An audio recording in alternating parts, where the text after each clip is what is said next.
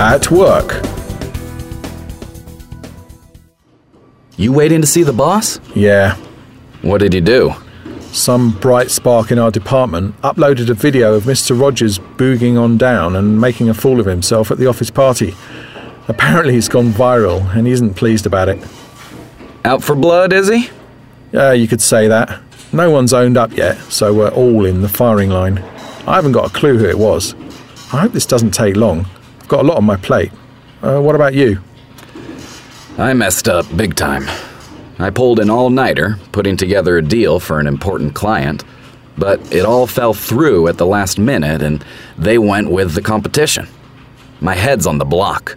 I've lost the company over 400 grand. Very careless. So, uh, what sort of mood is he in? A mean, ugly, foul mood, but that's nothing new.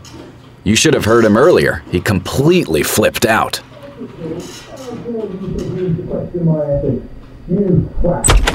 Now get out, you miserable excuse for a human being. If you ever do that again, I'll come down on you so hard you won't know what's hit you. One more slip up and you're out. Got it? Yes, I'm, I'm sorry. Now get out! Right. Who's next? Um, I think that'll be me. Name? Jeff Waring from accounts. Ah, yes, the accounts department. Come in and stand over there. Now, I want the names of all those involved in uploading the video, and you're going to give them to me.